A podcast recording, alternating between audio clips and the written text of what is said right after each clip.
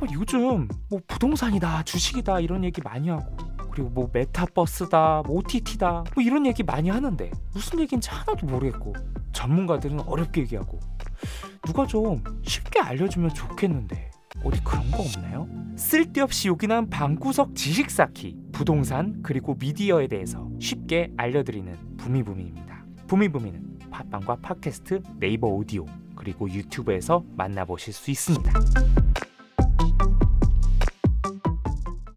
네, 안녕하세요. 쓸데없이 요긴한 방구석 지식 쌓기 부동산 미디어 토크 부미부미입니다. 저는 힙진호고요. 오늘 진짜 오랜만에 서울뚜벅이님과 함께합니다. 부동산과 미디어 핫 이슈에 대해 전해드리고요. 좋아요와 구독 눌러주시고 오늘도 함께합니다. 네, 안녕하세요, 뚜벅이님. 안녕하세요. 거의 한 달 만에 뵙는 것 같아요. 네, 제가 연말에 네, 일이 좀 바빠가지고 네, 예, 쉬었었는데 네. 어, 그 사이에 또 유능한 또 음. 분을 또 모셔놓고 방송을 또 네. 재밌게 많이 하셨더라고요. 아, 이 선생님께서 잠시 빈자리를 잘 또 채워주고 가셔가지고 그래도 좀 허전하지 않은 연말을 보낼 수가 있었던 것 같아요. 근데 네. 부모님이 막 실종설이 돌았어요. 아, 네. 연말에 좀 일이 있어가지고 네, 좀 이것저것 일 처리를 좀 하느라고 좀 시간을 좀 네. 내기가 어려웠고요. 아, 저도 좀 시간이 됐으면은 그 이 선생님 방송 같이 하려고 했으나 어, 좀 시간이 안 돼가지고 못했고 다음에 이 선생님 좀 다시 한번 초대 좀 해주세요. 저도 이 선생님하고 같이 방송하고 싶습니다. 아, 네, 좋죠. 이 선생님도 또 좋은 시간 보내고 가셨고 저희가 또 다음번에 그 인천에 또 숨은 고수분을 또 저희가 준비를 하고 있잖아요. 네. 아, 네. 섭외가 됐나요? 아, 섭외가 됐습니다. 그래서 아, 그런가요? 다음번에 또 뚜벅이님과 또 그 인천의 그 고수님과 함께 또 네. 어마어마한 진짜 TV에서 볼 수 없을 그런 또 토크를 네. 또 한번 털어보면 좋겠네요. 네. 기대하겠습니다. 어, 이제 연초 사실 22년도 오늘이 첫 방송인데 네. 어, 첫 방송부터 잘 해서 또 22년 또 재미있는 컨텐츠들, 이야기들 좀 많이 나눠보았으면 좋겠습니다. 아, 네. 그리고 한 가지 잠깐 네. 업데이트가 있으면은 저희가 작년 한 달 정도 됐나요? 이제 부미의 이제 불인이 분들을 위해서 인스타그램에 또 부미부미 만화를 그- 시작했는데 네. 그 어, 부동산 전문가들의 그 이야기를 좀 전달한 그 컨텐츠가 좀 많이 회자가 되면서 그 혹시 이상우님 아시죠? 네, 저희 몇 번 언급했었죠, 방송할 때. 네, 거의 부동산 인플루언서의 거의 어, 넘버 원이라고 하실 할 수도 있는 갓상으로 불리우는 이 이상우님께서 저희를 샤라웃 해주셨어요. 아, 그래요? 아, 저도 봤습니다. 네. 저희 오셔가지고 댓글도 달아주시고, 어, 포스트도 블로그에 또 따로 해주셔가지고, 네, 어, 좀 많이 고, 고맙고 관심 받아서 또 즐거웠던 한 주였던 것 같습니다. 네, 아 그래서 이제 부미가 조금 더 이제 세상에 알려질 수 있는 시간이 될 수 있었던 네. 것 같고요. 또 좀 뭔가 부족, 부족하지 않게 방구석 덕후들 이야기를 네. 또 오늘도 이어가면 좋을 것 같아요. 네. 그래서 오늘 좀 저희가 준비한 거는 아 요즘 부동산 기사가 나오면은 제가 이제 빠지지 않는 키워드가 하나 있는 것 같은데 부동산 하락, 부동산 씨가 말랐나, 거래 끊겨 이런 기사들만 진짜 주력적 쏟아지더라고요. 네. 어떠셨어요? 어, 제, 작년 말부터 어, 제가 방송을 좀 쉬면서 계속 뉴스를 보아왔는데 음. 가장 많이 뉴스가 나오는 것 중 하나가 부동산 거래 절벽, 음, 부동산 하락 시작이냐. 음, 그래서 어, 작년 10월 달까지만 하더라도 어, 네. 그런 얘기가 전혀 나오지 않았었는데 작년 12월 달, 뭐 빠르면 11월 달부터 계속 나오기 시작하는 얘기들이 어, 이제 부동산 상승 끝난 거 아니냐, 음, 하락이 시작한 거 아니냐라는 뉴스들이 좀 많이 나오고 있어요. 그래서 오늘은 어, 뭐 세 가지 top3 이렇게 하는 것보다 차라리 좀 오래 쉬었고 그다음에 계속적으로 요 하락에 대한 얘기들이 나오길래 아, 요거에 관련된 뉴스들만 좀 모아서 정리를 해서 좀 말씀을 드리고 그다음에 한번 마지막에는 저희들의 생각을 한번 정리해서 얘기해보는 그런 시간을 좀 갖고자 해서 어, 과연 부동산 집값 하락 시작하는가에 대한 주제로 좀 얘기를 해보았으면 좋겠습니다. 음, 어, 네, 흥미진진한 주제가 되겠네요. 그래서 네, 제목을 이렇게 붙였어요. 수년간 폭등한 부동산 시장 드디어 진짜 하락장이 온 걸까? 그래서 네, 과거 수년간 폭등한 거는 분명한 사실이고 네, 어, 근데 이제 요즘에 기사들이 어떻게 나오고 있는지 그리고 그에 대해서 뭐 이렇게 각각 시장에서는 어떻게 전망하고 있는지 그 저희 생각 어떤지 이렇게 오늘 이야기를 좀 해보면 좋을 것 같아요. 네, 일단 어, 지역적으로 지금 특히 12월 달에 12월 말에 어떻게 지금 가격들이 움직였는지를 좀 요약을 좀 해서 브리핑을 좀 해드리려고 합니다. 네. 어, 일단 서울 같은 경우는 12월 마지막 주에도 계속적으로 지금 상승폭이 줄어들고 있고요. 하락이 아니라 상승폭이 하락, 줄어들고 있는데 어, 마지막 주 같은 경우는 0.04%, 그 전에는 0.05%였거든요. 그래서 이렇게 조금씩 줄어드는 모습 보이고 수도권 같은 경우도 0.07%였는데 0.04%로 줄었다. 지방도 마찬가지로 0.07%에서 0.05%. 그래서 어, 미세한 차이지만 어, 조금씩 상승폭이 줄어드는 게 있고요. 서울에서 특히 줄어들고 있는 지역은 어, 강북구, 그 다음에 도봉구, 요 동북권의 지역들이 좀 줄어들고 있고, 그 다음에 서남권 지역인 관악구, 금천구 같은 경우는 그 상승폭이 0%. 그래서 보합을 유지를 하고 있다. 이렇게 좀 보여집니다. 경기도권에서는 지금 어, 시흥시 같은 경우는 0.04% 줄어들고 있고 그다음에 성남시 수정구 같은 경우가 0.02% 마이너스, 안양 동안구가 0.01% 마이너스, 광명이 0.01% 마이너스 하면서 어, 실제로 지금 하락 전환하고 있는 곳들이 어, 좀 눈에 보이고 있습니다. 그래서 실질적으로 이제 상승이 아니라 조금 하락을 하고 있다, 시작을 했다라고는 사실상 지, 그 매매 지표로는 보여지고 있습니다. 오, 서울부터 주요 수도권까지 일단은 약간 분명히 상승률이 꺾인 거는 숫자적으로 좀 그렇게 보이네요. 음. 네. 이게 어 아마 12월 달 정도부터 이제 시작이 된 것 같고요. 특히 이제 음 또 눈여겨봐야 될 것 중 하나가 신규 아파트들의 상승률이 좀 둔화되고 있다라는 게 좀 포인트인 것 같아요. 예전 네. 같은 경우는 요 상승장을 주도했던 아파트들이 사실 신규 아파트들이었거든요. 근데 요 신규 아파트들도 어, 하락하지 않을 거라고 생각을 했는데 어, 최근에 12월 달에 와서는 좀 상승폭이 둔화되거나 또는 일부 지역은 하락을 하고 있다라고 좀 보여집니다. 그래가지고 어, 1년 2개월 지금 정확히 1년하고 2개월 만에 지금 상승이 스톱을 했다라고 하고요. 그래서 12월 27일 기준으로 서울의 새 아파트 가격 상승률이 0%가 음. 되었습니다. 음. 10월 달 같은 10월 마지막 주 같은 경우는 0.22%, 그다음에 11월 음. 마지막 주 같은 경우는 0.11%, 12월 말 같은 경우는 0.04%였는데 음. 마지막 주가 이제 0%가 되면서 상승폭이 점점 줄어들다가 0%로 되는 것이 보이고요.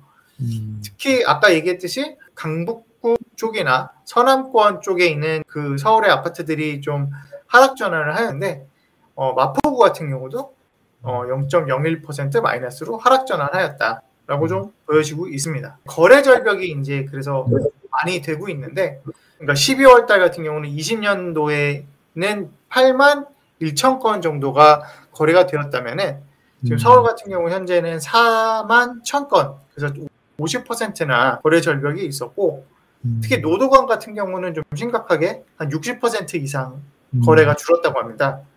그래서 어, 주로 지역이 중저가 지역들 또는 음. 중가 지역에서 어, 거래가 축소되었고 또한 가격도 하락하고 있는 모습들이 서울에서는 보여지고 있습니다.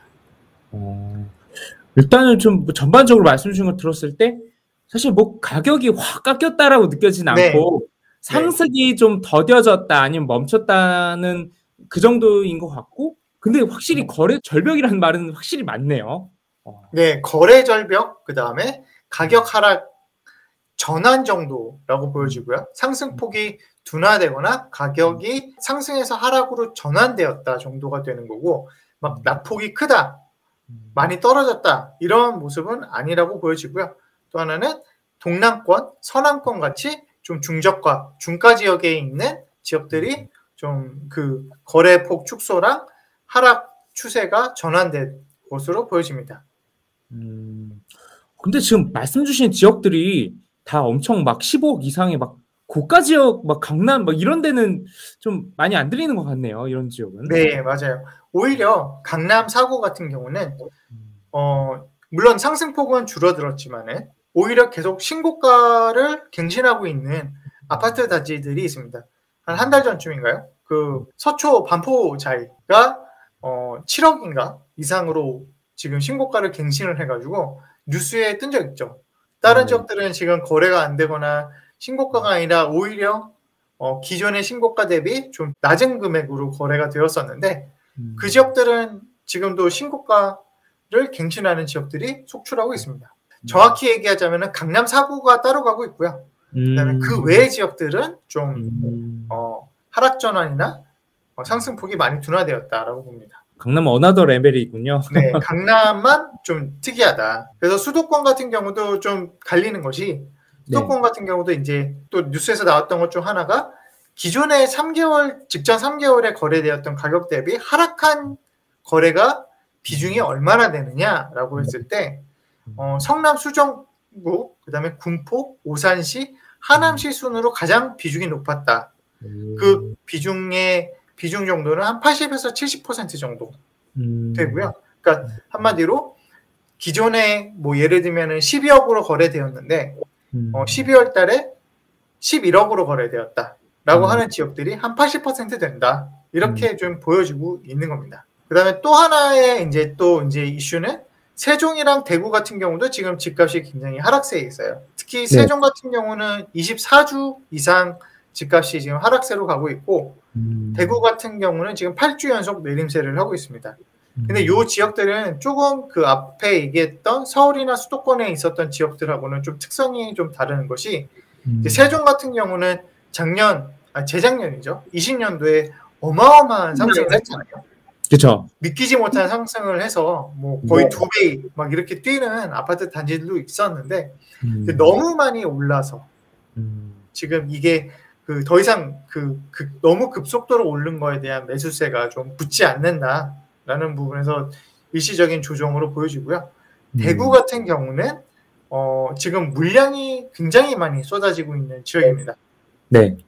그래서 대구 같은 경우는 대구 뿐만 아니라 이제 충북, 대구, 경북, 울산 이쪽 음. 지역들은 음. 지금 분양 단지 중 음. 미분양이 음. 발생하고 있는 단지가 50% 이상이 되고 있다.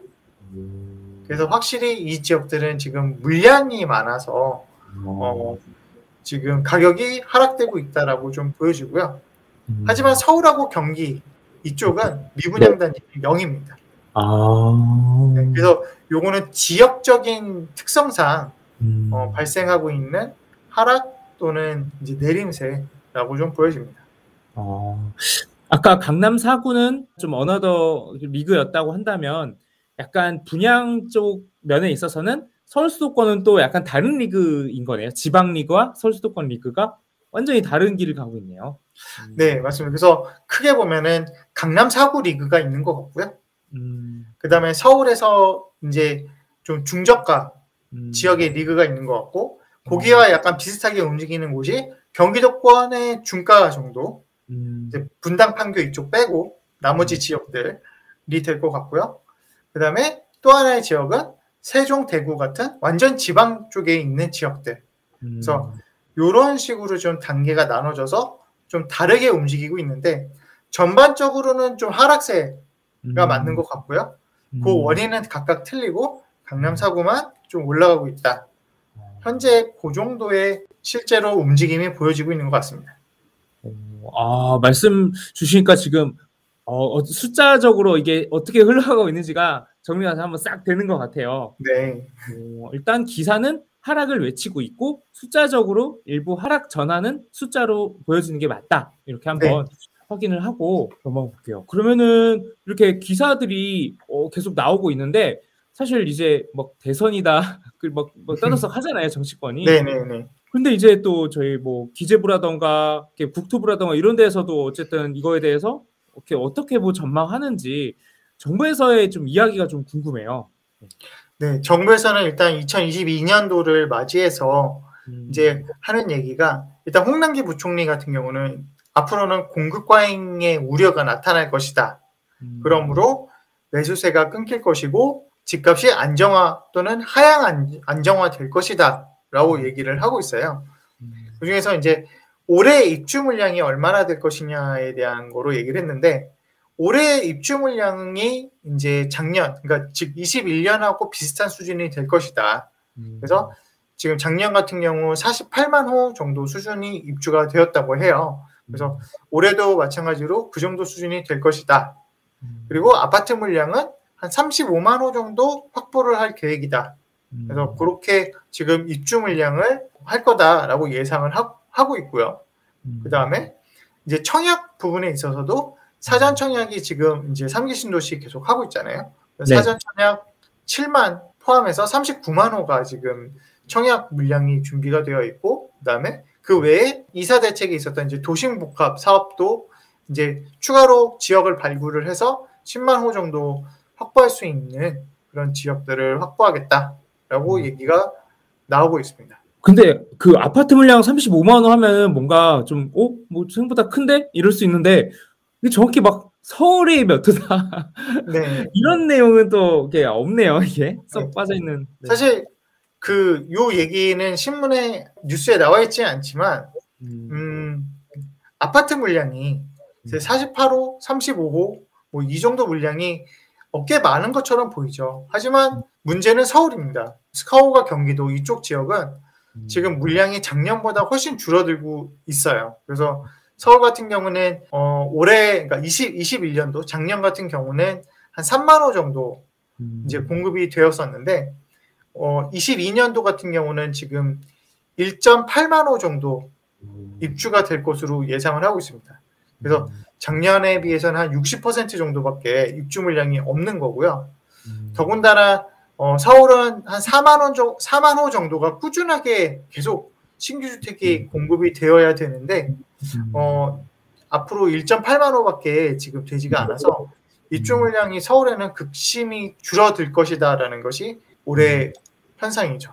약간 서울이 적기 때문에 굳이 그거를 서울 공급 물량을 정부에서 공식적으로 막 언급하거나 주장하지 않거나 좀 그런 것처럼 느껴지네요. 뭐 일부러 얘기를 안 했을 수도 있고 아니면 그냥 전체적인 얘기만 해야 되기 때문에 그런 거일 수도 있는데 중요한 건 전체 물량이 중요한 게 아니고 음. 지금 우리가 공급에 주택 공급에 극심한 부족을 느끼고 있는 지역이 과연 얼마만큼 해소할 수 있느냐가 중요한데 음. 그러한 지역적으로도 판단을 해봐야 되는데 그런 것이 지금 부족하다. 아까 얘기했듯이 대구는 지금 공급이 넘쳐오르고 있잖아요. 네. 그런 지역에 뭐 공급이 뭐 3만 호막 이렇게 늘어나는 거는 사실 오히려 악재죠. 거기 음. 주택을 가지고 계신 분들은 오히려 더 힘들어지는 그런 상황인데 그런 것보다는 좀 지역적으로 부족한 지역에 얼마나 주택 공급이 되어야 되는지를 그 음. 포인트를 좀 보시는 게 어, 실제 주택을 이제 시장을 보시려고 하시는 분들은 그 부분을 좀 더 중점적으로 보셔야 될 것 같습니다. 아, 와, 근데 말씀 딱 주신 거 들으니까 35만 호? 일단은 뭐 주택이라는 게 막 빌라라던가 이렇게 시장이 원하지 않는 상품을 제외하고 아파트 기준으로 35만 호 중에 서울이 아까 2만이 안 된다고 하셨죠? 그러면은 지금 서울의 아파트 비율이 전체 비율에서 10%도 안 되는 비율인데 아, 이게 좀 공급이 너무 적지 않나 그런 생각이 계속 드네요. 네, 공급은 몇 년 전부터 예상을 했었죠. 음, 22년도가 공급의 가장 그 보릿고개가 될 것이다. 특히 음. 서울, 서울 지역의 아파트들의 공급이 아주 극심히 줄어드는 시기가 바로 22년도입니다. 그러면은 이렇게 공급이 작은 게 저도부터가 벌써 불안한데 정부에서는 그러면은 뭐 공급은 알겠고 그러면 이제 뭐 앞으로 어떻게 부동산 시장 예상합니다 뭐 이런 게 좀 있을까요? 정부의 뭐 예측? 어, 홍남기 부총리가 예측을 한 것처럼 공급이 과잉이 될 것이다. 그래서 집값이 안정화되고 하향화될 것이다라고 얘기는 하지만 정확한 수치를 지금 밝히고 있지는 않아요. 예를 들면 몇 퍼센트 하락할 것이다. 이렇게 얘기를 하고 있지 않는데 뭐 그거는 홍남기 부총리도 마찬가지고 노영호 국토부 장관도 어, 올해는 집값이 몇 퍼센트 하락할 거냐에 대한 무릎에 답하지는 못하고 있습니다. 그리고 더 좀 재밌는 사실은 부동산 원이라는 곳이 있는데 거기서 1년에 두 번씩 부동산 그 시장에 대한 전망을 예측을 해서 내놓는데요.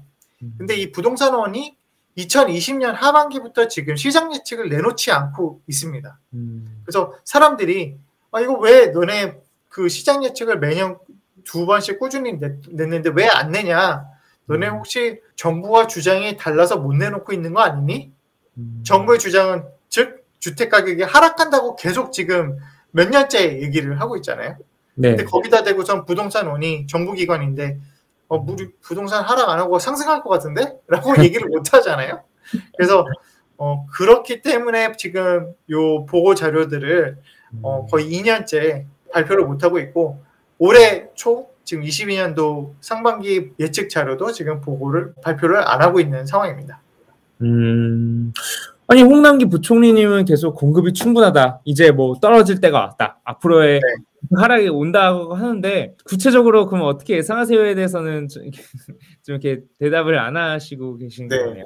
네, 그래서 그런 부분에 대해서는 좀 정확하게 좀 설명을 해주거나 그냥 단순히 그냥 공급이 많이 늘어난다. 그러므로 안, 안정화될 것이다. 지금 당장의 지표들이 지금 뭐 상승폭이 둔화되었거나 아니면 하락 전환한 지금 지역들이 있다. 그렇기 때문에 올해 안정화될 것이다. 라고만 얘기하기에는 많이 부족한 부분들이 있지 않나. 음. 특별한 보고서가 발표되지도 않는데 음. 그렇게 좀 보여집니다. 어. 어, 근데 기재부도 있고 국토부도 있지만은 사실 올해가 중요한 게 또 대선이잖아요. 대선이 있고 네. 지방선거가 있는데 지금 최근에 그 두 후보의 행보를 보니까 엄청난 막 주택을 공급을 하겠다. 그리고 교통망도 엄청 확충하겠다. 막 엄청 음. 쏟아내고 계시더라고요. 거의 무슨 뭐 네. 말만 하면 다 이렇게 나오는 것처럼 주택이 지금 얘기를 하고는 있죠. 제가 그 GTX A, B, C, D, E, F인가요? 인가요? 네. 저 아직 그거 자세히 보지는 않았는데 네. 그렇죠. 뭐 물론 의지나 이런 것들은 매우 좋으나 그렇게 시- GTX가 쉽게 그렇게 개통이 되었을 거면 음. GTX가 사실상 그 지도상의 그림을 그리기 시작했던 게 2000년도부터이거든요. 네. 근데 지금 와서 이제 사푸구선 공사하고 있는 거잖아요. 네. 실제로 계획한 뒤부터 지금 한 20년 뒤가 돼서부터 이제 음. 공사를 시작을 한 거죠. ABC 같은 경우는. 네. 그런데 이제 지금 E랑 F를 얘기를 했으니 음. 어, 빨라야 2020, 30년? 음. 아니면은 뭐 늦으면 2040년쯤은 돼야 공사를 하거나 아니면 개통이 되지 않을까 라고 음. 생각을 합니다. 아, 뭐, 그 약간 대선에 또 어떤 공급 정책 이런 공약이 나올지 네. 또 그런 것들을 좀 유심히 보면 좋겠네요. 네. 다음에는 한번 대선 후보들의 공약들을 어, 네. 한번 훑어보는 시간을 좀 가졌으면 좋을 것 같습니다. 아, 재밌겠네요. 약간 윤대 이, 이대 윤 두 후보의 부동산 정책 분석 네. 타임. 아, 네, 그런 거 재밌을 것 같습니다. 알겠습니다. 그럼 이렇게 좀 정부는 어쨌든 공급은 충분하다. 하지만 집값 그 예상에 대해서는 좀 함구하고 있다. 이렇게 좀 한 줄로 좀 정리를 네. 해볼 수 있을 것 같고요. 네. 그러면 일단 그 이제 정부의 입장은 알겠고 또 다양한 이해관계자가 있잖아요. 그 어떤 네. 민간 연구소가 있고 전문가들도 있을 테고 그리고 어쨌든 이거를 사고 파는 거는 일반 사람들일 텐데 이 사람들은 현재 부동산 시장에 대해 어떻게 생각하고 있는지가 좀 궁금해요. 음, 어, 직방에서 설문조사를 했대요. 그래서 일반인들 한 1200명 정도한테 집값이 내릴 것 같냐, 떨어질 것 같냐, 내릴 것 같은지, 오를 것 같은지에 설문을 했었는데, 내릴 것 같다 43%, 음, 오를 것 같다 38%로 음, 내릴 것 같다라는 의견이 더 많았다고 합니다. 그래서 요구에 대한 이유로는, 음, 어, 현재 가격이 너무 높다. 음, 그 다음에 금리 인상이 돼서 부담이 높아질 것이다. 음, 대출 규제가 계속 강화되고 있다.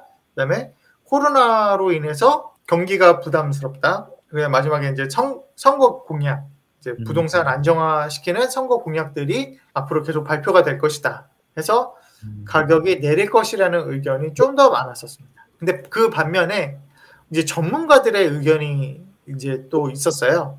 음, 전문가들 경- 같은 경우에는 일단 서울 쪽 아파트 또 주택을 봤을 때 50명의 전문가들 중에서 41명이 상승을 전망을 했다고 합니다. 음, 그래서 한 24명 정도가 24명 정도가 5% 미만이었고요. 10% 이상은 2명 정도 있었고 5에서 10%는 15명 정도 이렇게 음. 서울 주택 상승 예측을 하였다고 합니다. 이분들의 이제 이유로는 네. 부동산이 흘러갈 곳이 없다. 그다음에 음. 입주 물량이 전년 대비 감소를 한다. 아까 제가 말씀드렸던. 그다음에 네. 세입자들이 계약갱신이 이제 끝나가지고 세입자들이 막 이제 나올 것이다. 이러한 네. 음. 이유들로 인해서 상승을 더 많이 예측을 하였습니다. 어, 아니 민간 그 여- 전문가들의 예측은 80% 이상의 상승, 대중은 일반 대중들은 좀 더 하락이 많은 게좀 이게 엇갈리네요 이게. 네, 그래서 일반인들과 음. 어, 전문가들의 예측이 엇근나는 것 같고요. 어, 아마 아무래도 일반인 분들은 현재 지금 현재 시장의 분위기를 이제 피부로 느끼고선 이제 음. 그걸 가지고선 예측을 하시는 것 같고 음. 전문가들은 이제 지금 당장의 그런 시장 분위기가 아니라 여러 집값을 움직이는 요소들을 보고선 이게 집값이 상승할지 또는 내려갈지를 좀 예측을 하고 있는 것 같습니다. 그래서 아까 그 전문가 그 말씀을 주셨는데 그 50명에 있는데 그 중에 그거를 다 언급드리기 어려울 것 같고 좀 많은 사람들이 좀 신뢰를 하고 그동안 좀 좋은 결과를 맞춰오신 제가 몇, 몇 분들의 그거를 좀 담아봤어요. 아, 네.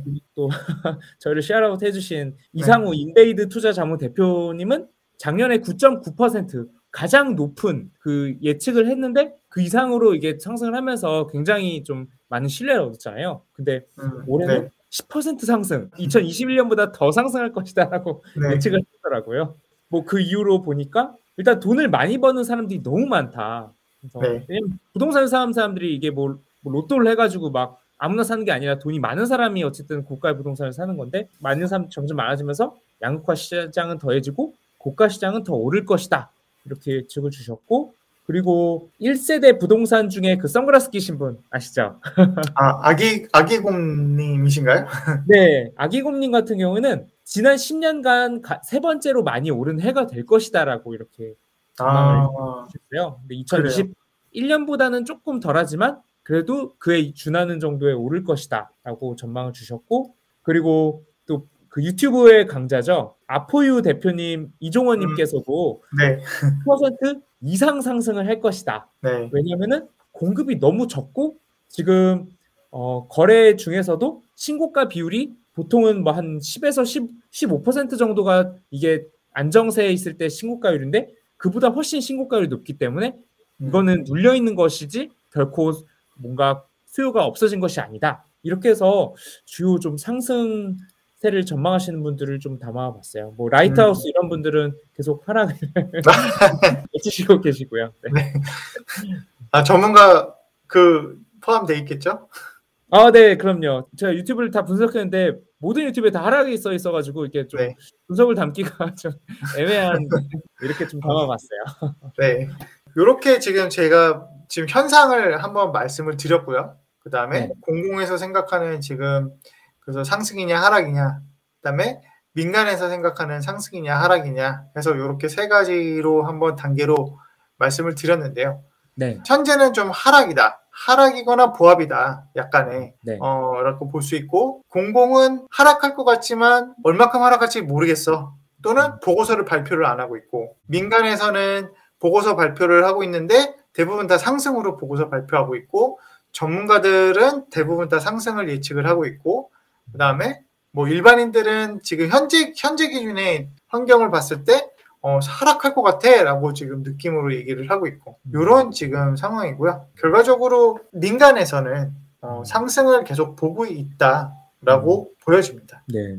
어 근데 그 전문가들 의견을 보니까 그 2021년처럼 전국적인 대세 상승이 아니라 좀 뭔가 서울 수도권 이런 쪽에 좀 한정해서 좀 상승을 좀 짚으신 분이 많은 것처럼 보이네요. 음, 네, 네. 어, 아까 얘기했듯이 서울의 주택에 대해서 물어봤을 때 50명 중 41명이 상승을 예측을 했으나 음, 어, 서울과 달리 지방 같은 경우는 음, 어, 하락을 더 많이 예측을 했어요. 보니까 이 지방이라고 한다면 아까 얘기했던 이제 뭐 대구나 이런 쪽 지역인 것 같은데요. 그래서 현재 올해 이제 22년도에 만약에 이제 주택을 매수하거나 투자를 음. 하게 된다면 어디 가나 다 상승하기 때문에 어, 매수를 해야 된다라기보다는 좀 지역적으로 이곳이 과연 상승할 수 있는 요인이 있는지 음. 그 다음에 지금 현재 하락기에 있는 것이 아닌지를 음. 좀 살펴보고선 움직여야 되는 한 해가 되지 않을까라는 생각은 듭니다. 투자를 하시는 분들께서는 조금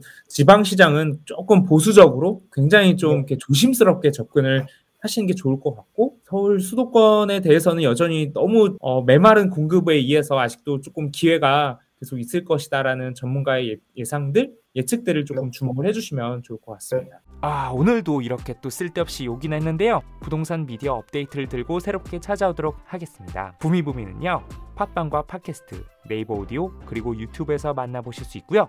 매주 월요일 유튜브와 네이버 오디오에서 라이브로 만나보실 수 있습니다. 그럼 부미부미 다음에 만나요